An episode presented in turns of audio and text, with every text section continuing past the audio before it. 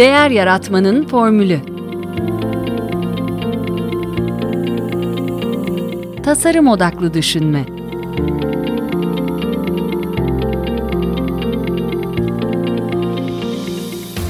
Merhaba, ben Mete Yurtsever. Değer Yaratmanın Formülü Podcast'ın ev sahibiyim. Geçtiğimiz hafta konuğum e, Brainy Business'in CEO'su ve Brainy Business Podcast'ın ev sahibesi Melina Palmer'dı. Melina'nın podcastini ilgiyle takip ediyorum birkaç senedir. Zira bu alandaki e, yani davranış bilimi alanındaki Asya'daki podcastlerden bir tanesi. Hem konusunda çok iyi uzmanları ağırlıyor. Robert Cialdini gibi. Hem de bölüm notlarını gayet güzel düzenliyor. Aynı zamanda bir yazar. E, iki kitabı var an itibariyle. Müşteriniz ne istiyor ama söyleyemiyor. Bu kitabını okumuştum daha önce. Geçtiğimiz aylarda ikinci bir kitabını çıkaracağını söylediğinde e, bir podcast'te konuk olmak isteyeceğini düşündüm ve ona yazdım. Doğru tahmin etmişim. Hatta e, onun uluslararası kitap lansman ekibine dahil oldum ki e, bu da başlı başına bir deneyim oldu benim için. Nasıl detaylara dikkat ettikleri, nasıl malzemeler ürettikleri hakikaten e, hayranlık verici. E, buna belki ileride değinirim. E, konumuza dönersek e, geçtiğimiz pazartesi 10 Ekim'de e, kitabın satışına başlandı. Amazon'dan e, temin edebilirsiniz. Ee, hem Melina'nın e, davranış ekonomisi alanındaki tecrübesi ve görüşleri e, hem de kitaptan örneklerle sohbetimizi sürdürdük. E, Melina üniversitede işletme bölümünde okumuş, pazarlama alanında uzmanlaşmış. Bir ders kitabında satın almanın psikolojisi, insanlar neden satın alırlar gibi bir bölüm varmış. Ondan çok etkilenmiş ve işte ben bunun üzerine çalışmalıyım diye heyecanlanmış. Fakat e, sonraki 10 yılda başvurduğu birçok üniversiteden bu alanda bir programlarının olmadığını duymuş. Bu esnada çalışma hayatına başlamış. Bir şirkette pazarlama yöneticiliği e, yapmış. Katıldığı 2 e, yıllık bir inovasyon programında e, eğitim veren e, Duke Üniversitesi'nin e, Center for the Advanced Hindsight e, Dan Ariely'nin ekibinden e, birileriyle tanışmış. E, Dan Ariely zaten e, bu alanın önde gelen isimlerinden ve e, bu ekipte e, hindsight yani işte olayları kavrama yeteneği diye çevirebiliriz belki. E, işte onlar yaptıkları davranış bilimi alanındaki araştırmalarından bahsetmişler. E, işte demiş tam 10 yıldır aradığım konu ve e, onlardan işte davranış ekonomisi alanında bilgiler edinmiş. Ve Asya'daki e, programlardan biri olan e, Chicago School of Professional Psychology e, öğrenmiş. E, orada da eğitim almış. E, şimdi de e, insanlar e, uzaktan eğitim alabilsinler diye e, Texas Üniversitesi'nde e, kendisinin de parçası olduğu bir program başlatmışlar. Melina da orada eğitim veriyor. Aslında bu davranış biliminin iş hayatına yansıması o kadar da gündemde olan bir konu değildi diyor. Fiyatlandırma belki evet ama marka iletişiminde, iç iletişimde gibi alanlarda kullanımda çok fazla e, konuşulmuyordu. Bu applied kelimesi zaten işte hep işin bilimini yapmakla e, hayata uygulanması arasında e, bir ayrım olarak e, kullanılıyor. Sonra e, bu alandaki ilklerden biri olan e, podcast'i başlatmış ve e, çok ilgi görmüş. İşte 4,5 yıl sonra buradayız diyor. Peki neden e, klasik ekonomi teorisi yerine insan davranışlarını baz alan e, davranış ekonomisinin e, daha geniş bir uygulama alanına e, ulaşmadığını soruyorum. E, malum bu Homo economicus diye bir birey öğrettiler bize okulda. E, bu bütün işte bilgileri e, toplayan alan ve satın alma davranışını e, faydayı maksimize ederek e, gösterdiğini savunan e, bir görüş. E, diyor ki bu beynimizin temel çalışma şeklinden kaynaklanıyor.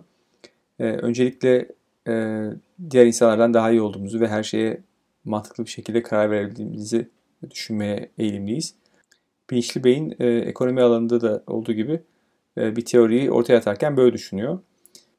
New York Üniversitesi'nde bir e, oradan çıkan bir analoji var. E, bilinçli beyni bir filin üzerinde oturan, onu idare eden biniciye benzetiyorlar. E, bir planı var binicinin. Nereye gitmek istediğini e, biliyor, nereye nasıl gideceğini. Ama aslında gerçekte bu filin insafına kalmış bir durum. Fil oturmak isterse oturuyor, başka yöne doğru gitmek isterse gidiyor onu çekiştirecek bir güce sahip değiliz. Fil e, burada tabii bilinçaltı zihnimizi e, ve duygularımızı temsil ediyor. e, fili anlayıp onun beklentilerini karşılayarak istediğiniz yöne çekmeye çalışabilirsiniz ancak. Yoksa bütün davranışlarınızı ve kararlarınızı zaten fil alıyor.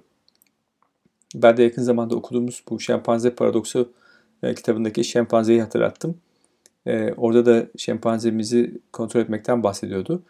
Tabii fil 6 tonluk bir yaratık olarak kontrol edilmesi ne kadar e, güç bir iş olduğunu daha iyi ifade ediyor belki. E, Melina da bu fil örneğini bir kitap kulübünde konuştuklarını anlattı. E, birisi fil benzetmesiyle bu sistem 1 dediğimiz bu bilinçaltı kontrol dışı beynimizin ne kadar hızlı olduğunu, e, bunun bir çelişki olup olmadığını e, sormuş. E, tabii bilinci ve fil benzetmesi e, ile Kahneman'ın literatüre soktuğu bu sistem 1 ve sistem 2 iki ayrı e, analoji. İnsanların e, okuduklarından e, nasıl farklı sonuçlar çıkarabildiğini görmek ilginç diyor. E, daha önce e, de davranış bilimi alanındaki konuklarıma değindiğim, irdelediğim bir konu var. E, Doğu e, insan davranışlarını anlamak konusunda sanki biraz daha tecrübeli. Ticarette örneğin böyle bir yetenek var. Bir Türk halı e, satıcısının e, videosundan bahsettim TikTok'ta gördüğüm. Bir Amerikalı kadın e, halı bakıyor ama işte şu anda alma niyetinde değilim diyor. E, satıcı tamam almak istediğini anlıyorum ama e, buradaki bir halıyı evinde hayal etmeni istiyorum. İşte hangisi olurdu falan derken en sonunda e, peki bana bir satın almaktan memnun olacağım bir fiyat söyle. Maliyeti kurtarıyorsa vereceğim söz diyor. E, tabii adam orada bir sürü e, yanlılığı kullanıyor. Yani sanki halıya sahip olduğu hissini veriyor ki sahip olduğumuz şeyleri daha değerli addederiz. E, kaybetmek istemeyiz. Belki fiyat e, çıpalaması yapıyor. E, videoda görmediğimiz veya işte bir şeyler ikram ediyor. E, bir karşılık verme hissi uyandırıyor. Tabii bir kısıtlılık var. O dükkandan çıktığında bir daha halıya ulaşması kolay olmayacak vesaire. E, bu tür bir farkındalık büyük şirketlerde o kadar bariz gözlenmiyor. Bunun hakkındaki görüşünü soruyorum. Diyor ki evet bazı e, insanlarda iyi satışçılarda bu var. E, defalarca farklı teknikler denemiş ve e, neyin çalışıp çalışmadığını biliyor. E, bu bir sezgiden doğuyor tabii. Bilimsel bir araştırma yok arkasında ama e, bu TikTok videosu gibi örnekleri ben de gözlüyorum. Reklamların resimlerini çekiyorum ve müşterilerime de soruyorum. Ne yaptığınız da e, neden olduğunu anlamadığınız şekilde bir şey işe yaradı.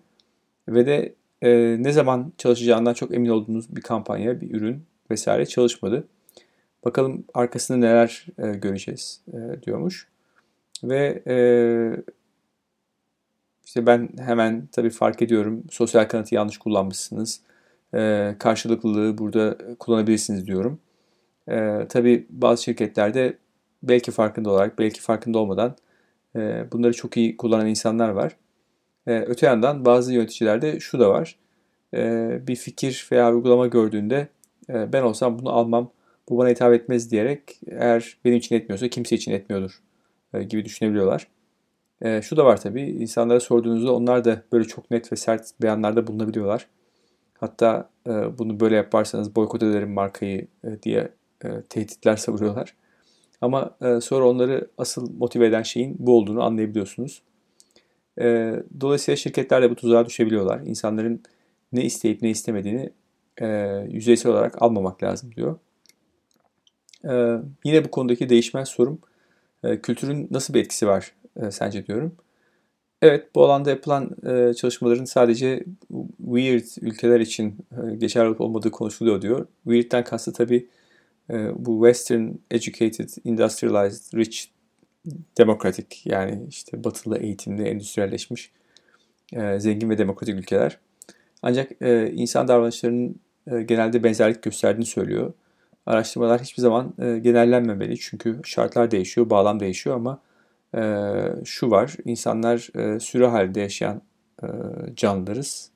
E, bu dünyanın neresine giderseniz böyle. E, tabii Peru ve Çin arasında farklılıklar olacak ama e, sosyal kanıtın e, bir önemi olduğunu biliyoruz ve farklı ortamlarda e, bunu e, nasıl oluştuğunu anlamaya çalışabiliriz.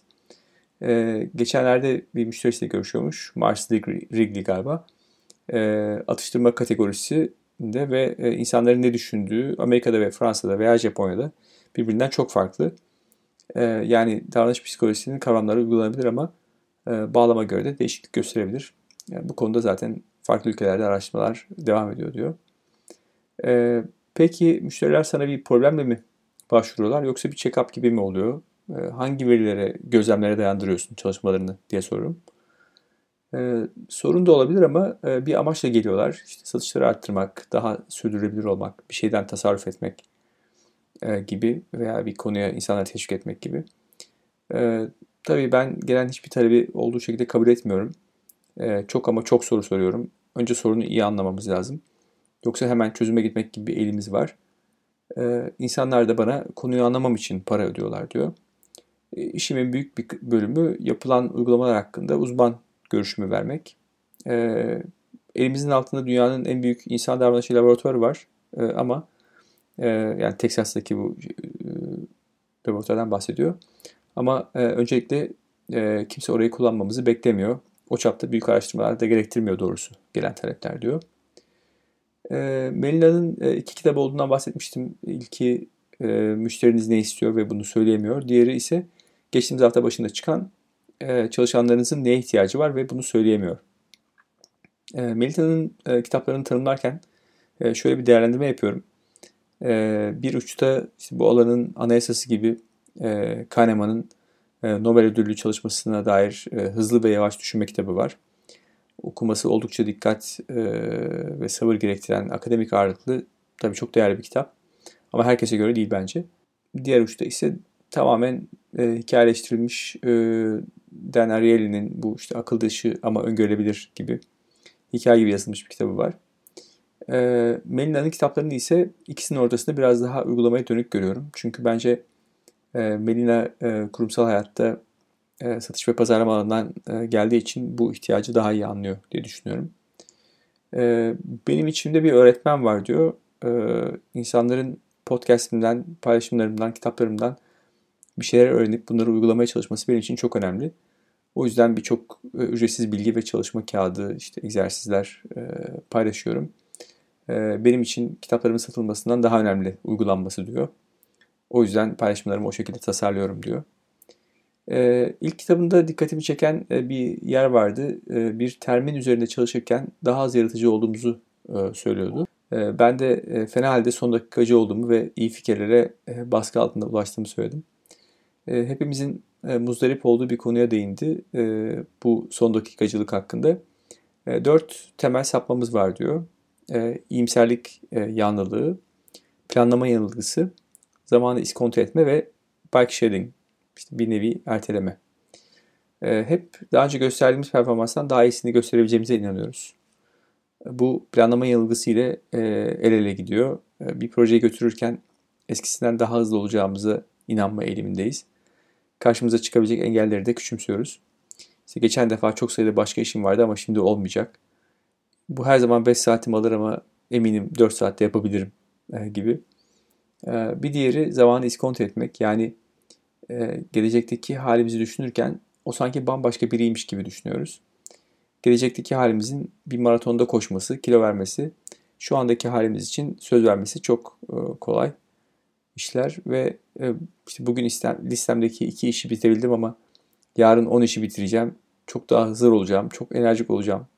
Ama yarın yani bugün niye olmadım onun cevabı yok. E, sonuncusu ise erteleme bu bike sharing dedikleri yani bisiklet barınağı nereden gelmiş onu da kısaca deneyeyim. Bir nükleer reaktörün e, planlarını onaylaması gereken bir komitenin bisiklet barınağı üzerindeki tartışmalarla zaman kaybetmesi e, nedeniyle e, çok önemli bir konunun belirsizliğinin verdiği rahatsızlık yüzünden bir bahane bulmayı e, tanımlamak için kullanılıyor. Çok önemli bir proje var elinizde ama önce şu diğer küçük önemli işi aradan çıkarmalıyım. Ondan sonra projeye geçerim diyorsunuz. İşte bir web sitesi yapacağım ama önce şu bin tane temayı gözden geçireyim. İşte Instagram'da bir reel paylaşacağım ama önce diğer insanların paylaşımlarını inceleyeyim. Nasıl yapmışlar falan diye. Yani e, diyor ki çok zamanımız varken hayal etmesi daha kolay ama son ana kalınca evet daha verimli çalışıyoruz çünkü buna mecburuz ama daha yaratıcı olmuyoruz diyor. Kitaptaki iyi ipuçlarından biri de e, bununla biraz alakalı. Örneğin patronunuz sizden bir rapor istiyor. Ne istediğini anlatıyor. Sonra ne zaman verebilirsin diyor. Siz de hızlıca düşünmeye başlıyorsunuz. Muhtemelen bir an önce istiyordur diye de hesap ediyorsunuz ve işte hafta sonuna kadar hazır olur diyorsunuz. Patron demesin mi? Hadi ya ben 3 haftanızı falan alır diye düşünüyordum diye. Pazartesi yönetim kurulu vardı. Süper o zaman orada kullanırım diyor. E, sırf varsaydığınız için e, ki burada da bir sürü psikolojisi var. Başkalarının kabulünü e, istemek, onları mutlu etmeye çalışmak gibi. Ama şunu deseydiniz tercihen ne zaman almayı isterdiniz diye. O zaman işte 3 hafta nasıl diye size soracaklar. Siz de sorun değil yaparız diyeceksiniz. Hatta belki daha erken verip beklentiyi aşacaksınız. Ama ekibinizi de e, kendinizi de boş yere sıkıştırmayacaksınız. Bunun gibi kitapta mikro anlar için çözümler var. E, bu anları kullanarak ekibinize yardımcı olabilirsiniz. E, bir diğer aydınlanma anı benim için genelde yazdığımız bir e-posta mesajının gayet açık ve anlaşılır olduğunu düşünüyoruz.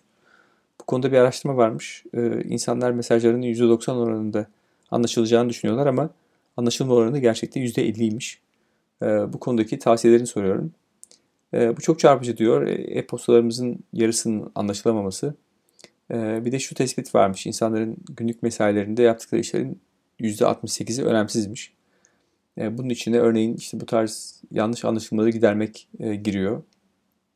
E, hızlıca bir mesaj atıyorsun kolaylık olsun diye. Bir cevap geliyor. Şunu mu demek istiyorsun? Sen bir daha yazıyorsun. Aslında şöyle demek, demek istedim diye. Ya da bir 5 dakika konuşalım diyorsunuz. 15 dakika oluyor.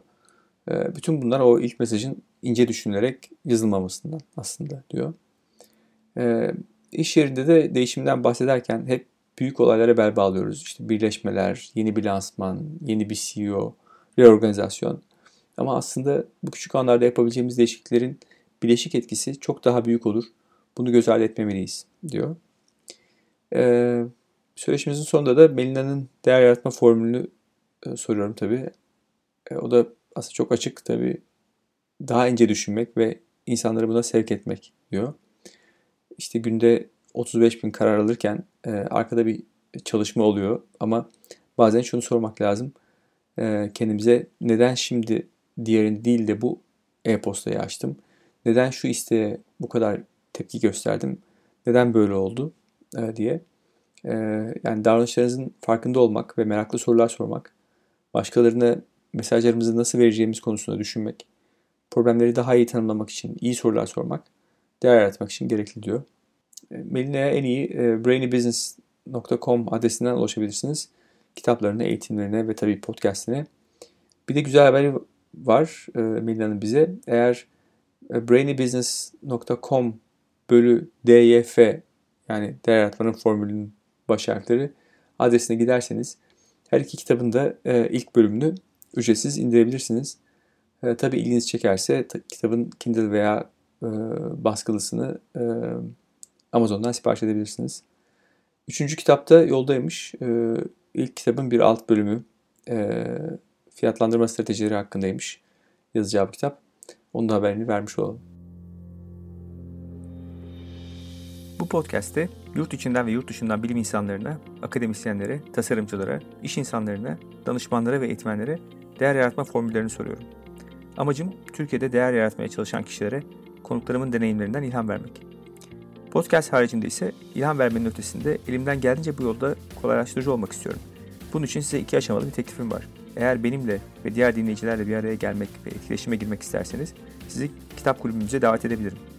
Podcast'imin ve bence değer yaratmanın çerçevesini oluşturan davranış bilimi, kişisel gelişim, girişimcilik, pazarlama ve inovasyon başta olmak üzere iş dünyası alanından kitaplar okuyoruz. Her ayın son çarşamba akşamı çevrim içi buluşup o ay kulüpte okuduğumuz kitabı tartışıyoruz.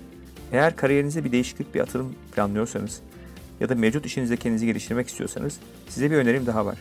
Farklı disiplinlerden kafa dengi, öğrenmeye açık insanların birbirlerinin gelişimine, üretimine destek ve ortak olma taahhüdüyle bir araya geldiği bir topluluğumuz var. Hem kitap kulübü hem de derya topluluğu hakkında bilgi almak ve kayıt olmak için meteyursever.com'u ziyaret edebilirsiniz. Bu podcast'i beğendiyseniz favorileriniz arasına alabilir, sosyal medyada paylaşabilir. Hatta Apple'da dinliyorsanız yıldız ve değerlendirme bırakabilirsiniz. Bütün bunlar bu yayınların daha çok kişiye ulaşmasını sağlayacak ve tabii benim için de büyük bir motivasyon olacak. Eleştiri, beğeni ve önerilerinizi bana LinkedIn üzerinden iletebilirsiniz.